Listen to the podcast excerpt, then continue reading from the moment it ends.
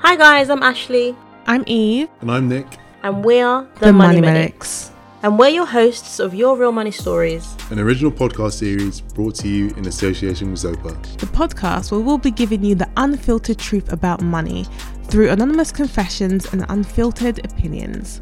what I found myself doing was just buying loads of things that I didn't necessarily need. if he was the one who was earning more, I think there would have been a lot more control because he still tried to control what I did with my money.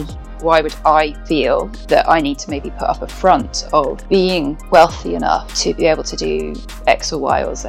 I think you'll definitely be an influence. I mean, you it just may not be an influencer. Even what I'm doing with yourselves now, that's what really helped.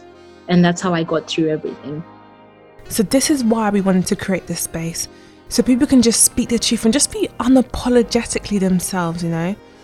Someone used to tell me that you never know who you could touch with your story. Are you ready to share yours?